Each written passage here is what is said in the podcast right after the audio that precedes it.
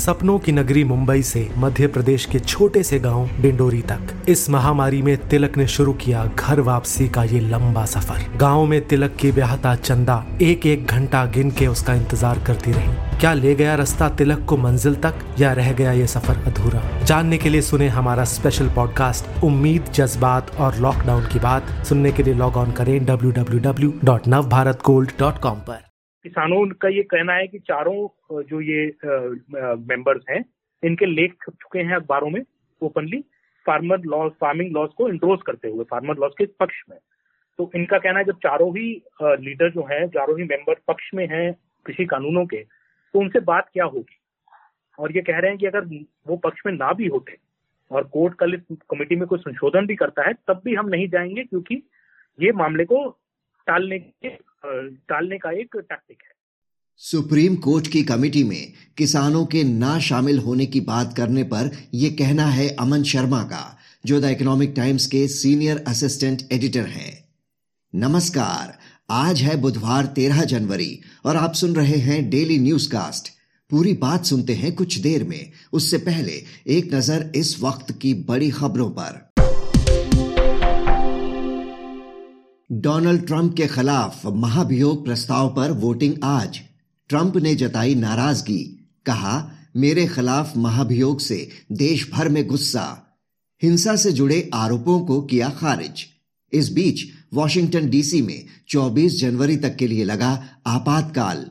Joe Biden के शपथ ग्रहण समारोह में हिंसा की आशंका देखते हुए ट्रंप ने लिया फैसला। किसान संगठनों ने सुप्रीम कोर्ट की बनाई कमेटी में शामिल होने से किया इनकार। कहा, नए कानूनों के तरफदार हैं कमेटी के मेंबर्स। भारतीय किसान यूनियन के प्रवक्ता राकेश टिकैत ने आंदोलन जारी रहने की कही बात। बोले, सरकार ने ज़बरदस्ती हटाने की कोशिश की तो दस हज़ार से ज़्यादा किसानों की जाएगी जान। बाबरी विध्वंस मामले में रिव्यू पिटीशन पर सुनवाई आज। सीबीआई की विशेष अदालत के फैसले को दी गई है चुनौती। आडवाणी जोशी समेत सभी 32 आरोपियों को किया गया था बरी। टीकाकरण के लिए देश भर में वैक्सीन की सप्लाई शुरू। सरकार को 55 लाख डोज देगी भारत बायोटेक। उधर मलेशिया ने कोरोना की रोकथाम के लिए लगाई इमरजेंसी। इस बीच ब्रिटिश पीएम बोरिस जॉनसन ने महामारी के लिए चीन को ठहराया जिम्मेदार। इलेक्शन कमीशन ने पश्चिम बंगाल समेत पाँच राज्यों में शुरू की चुनाव कराने की तैयारी। सुरक्षा बंदोबस्त के लिए केंद्रीय गृह सचिव अजय भल्ला के साथ की मीटिंग। मतदान के दौरान कोरोना का खतरा कम करने के लिए पोलिंग बूथ बढ़ाने का प्रस्ताव। अब खबरें काम की। प्राइवेसी से जुड़े बवाल पर व्हाट्सएप ने दी सफ़ाई। कहा, नियम और शर्तों में बदलाव सिर्फ़ बिज़नेस अकाउंट्स के लिए। प्राइवेट चैट्स रहेंगी पहले की तरह सुरक्षित। अब सीधे इनकम टैक्स से की जा सकेगी काले धन और टैक्स चोरी की शिकायत।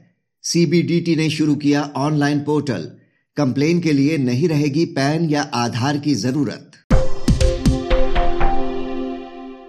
आज का सबसे बड़ा न्यूज़ पॉइंट है। सुप्रीम कोर्ट की बनाई कमेटी में किसानों का शामिल ना होने की बात कहना। पूरी तस्वीर समझने के लिए बात करते हैं द इकोनॉमिक टाइम्स के senior assistant editor Aman Sharma से। तीनों कृषि कानूनों के अमल पर रोक लगाते हुए सुप्रीम कोर्ट ने विवाद के समाधान के लिए एक चार सदस्यीय कमेटी बना दी है। हालाँकि किसानों ने साफ़ कर दिया है कि वे अपना आंदोलन जारी रखेंगे। उनका कहना है कि कमेटी में शामिल सदस्य इन कानूनों का समर्थन करते आए हैं और अगर इन्हें बदल भी दिया जाए, तब भी वे इस समिति के सामने उपस्थित नहीं होंगे। अमन जी, किसान संगठन सुप्रीम कोर्ट के फैसले से भी सहमत नज़र नहीं आ रहे हैं। उनका कहना है कि समिति का मतलब मामला ठंडे बस्ते में। आखिर उन्हें ऐसा क्यों लग रहा है? देखिए जो किसान किसान हैं यूनियंस के लीडर हैं, उनका कई दिन से यही कहना था कि हम कभी भी सुप्रीम कोर्ट के सामने नहीं गए हैं। हमने सुप्रीम कोर्ट के आगे कोई अपील नहीं की कि इन कानूनों को रद्द किया जाए। हमने कोई एप्लीकेशन फ़ाइल नहीं किया। हमें सरकार ने इम्प्लीट करवा लिया। उस मैटर में जिसमें सरकार ने कहा जिसमें एक पिटीशन फ़ाइल हुई थी कि इनको किसानों को, जो सिंगू बॉर्डर है, उससे हटाया जाए। तो किसान शुरू से ही सुप्रीम कोर्ट के इस मामले में हस्तक्षेप के पक्ष में नहीं थे। कल भी जब सुप्रीम कोर्ट ने ये कहा कि हम एक कमेटी बनाने की सोच रहे हैं तो कल रात में ही संयुक्त किसान मोर्चा की तरफ़ से एक स्टेटमेंट इशू हुआ, जिसमें कहा गया कि हम इस कमेटी के सामने नहीं जाएँगे, क्योंकि कमेटी सरकार ने क्लियरली कोर्ट के सामने ये कह दिया है कि हम रिपील जो है कानूनों का, उसको डिस्कस नहीं करेगी कमेटी। तो किसानों का कल रात को ये कहना था, आज जब सुप्रीम कोर्ट ने चार एक्सपर्ट्स की एक कमेटी बनाई है तो किसानों ने वही बात अपनी दोहराई है कि हम कमेटी के सामने जाना ही नहीं चाहते हैं, क्योंकि ये मामला डिले करने के लिए आपका एक टैक्टिक है। हमें सरकार से ही बात करनी है। पंद्रह तारीख को जो सरकार के साथ मीटिंग है, हम उसी में जाएँगे और हम रिपील करवाएँगे। हमें किसी और आउटसाइड कमेटी से बात नहीं करनी है। और ये उस इस, इसकी थोड़ा इशू ये भी हो गया है कि जो लोगों को कमेटी में रखा गया है। जो चारों लोगों को कमेटी में रखा गया है, भूपिंदर सिंह मान जी अनिल घनवट जी, अशोक गुलाटी जी और प्रमोद कुमार जोशी जी। अब किसानों का ये कहना है कि चारों जो ये मेंबर्स हैं, इनके लेख चुके हैं अखबारों में openly farmer law farming laws को इंट्रोज करते हुए फार्मर लॉज के पक्ष में। तो इनका कहना है, जब चारों ही लीडर जो हैं, चारों ही मेंबर पक्ष में हैं कृषि कानूनों के तो उनसे बात क्या होगी? और ये कह रहे हैं कि अगर वो पक्ष में ना भी होते और कोर्ट कल इस कमेटी में कोई संशोधन भी करता है, तब भी हम नहीं जाएँगे क्योंकि ये मामले को टालने के टालने का एक टैक्टिक है। अगर किसान संगठन कह रहे हैं कि हम कोर्ट गए नहीं थे तो कोर्ट जो कह रहा है उसे वो मानने को तैयार नहीं। वो सरकार से ही बातचीत की बात पर अड़े हुए हैं। अब सरकार से भी कई दौर की बातचीत तो पहले ही हो चुकी है। तो अब न सरकार और ना ही कोर्ट दोनों ही स्तर पर कोशिशों का कोई असर होता नहीं दिख रहा है तो फिर आखिर किस स्तर पर इस विवाद का हल निकलता दिखेगा आगे? ये मुश्किल लग रहा है। मुझे लगता है कि आ, किसान जो है ऑलरेडी 26 जनवरी की तैयारी कर रहे हैं। उस दिन एक ट्रैक्टर मार्च दिल्ली में निकालने की तैयारी कर रहे हैं। बजट सेशन शुरू होने वाला है उनतीस जनवरी से। उसकी तैयारी चल रही उसकी उसके उसके लिए किसान सोच रहे हैं कि मामला तब तक खिंचेगा तो सरकार पर बजट सत्र में प्रेशर आएगा पार्लियामेंट में दूसरी पॉलिटिकल पार्टीज़ के द्वारा। सरकार ये किसान ऑलरेडी उस तैयारी में लगे हुए हैं। मुझे नहीं लगता है कि पंद्रह तारीख की बैठक में कुछ भी निकलने वाला है, क्योंकि सरकार तो अब यही कहेगी कि सुप्रीम कोर्ट के जो आदेश है, उसका हम पालन कर रहे हैं। हमने कमेटी को बना दिया है, कमेटी को कहा गया है कि आप दस दिन में अपना काम शुरू करें और दो महीने के अंदर सुप्रीम कोर्ट को एक रिपोर्ट दें। तो सरकार तो यही कहेगी कि हमें सुप्रीम कोर्ट के आदेश का पालन करना है। जबकि किसान कहेंगे कि हमें उसका पालन नहीं करना है, हमें तो केवल रिपील रही है लॉज का।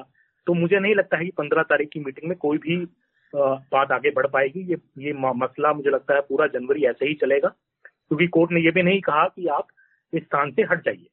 कोर्ट ने कहा है कि आप तो यहाँ बैठिए। हम आपका पीसफुल प्रोटेस्ट को रोकना नहीं चाहते हैं बट जिस तरह से हमने आज इन लॉज को स्टे किया है, ये एक एक्स्ट्रा ऑर्डनरी ऑर्डर है।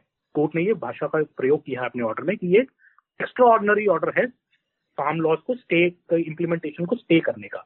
तो किसानों को इसको एक तरह से अचीवमेंट देखना चाहिए कि उनके प्रोटेस्ट से कोई बात निकल कर आई है, कोई उनको सक्सेस मिला है और ये सोच के वो वापस घर जाए। बट किसान इस बात को मानने के लिए, किसान सुप्रीम कोर्ट की सलाह को मानने के लिए बिल्कुल भी तैयार नहीं दिख रहे हैं।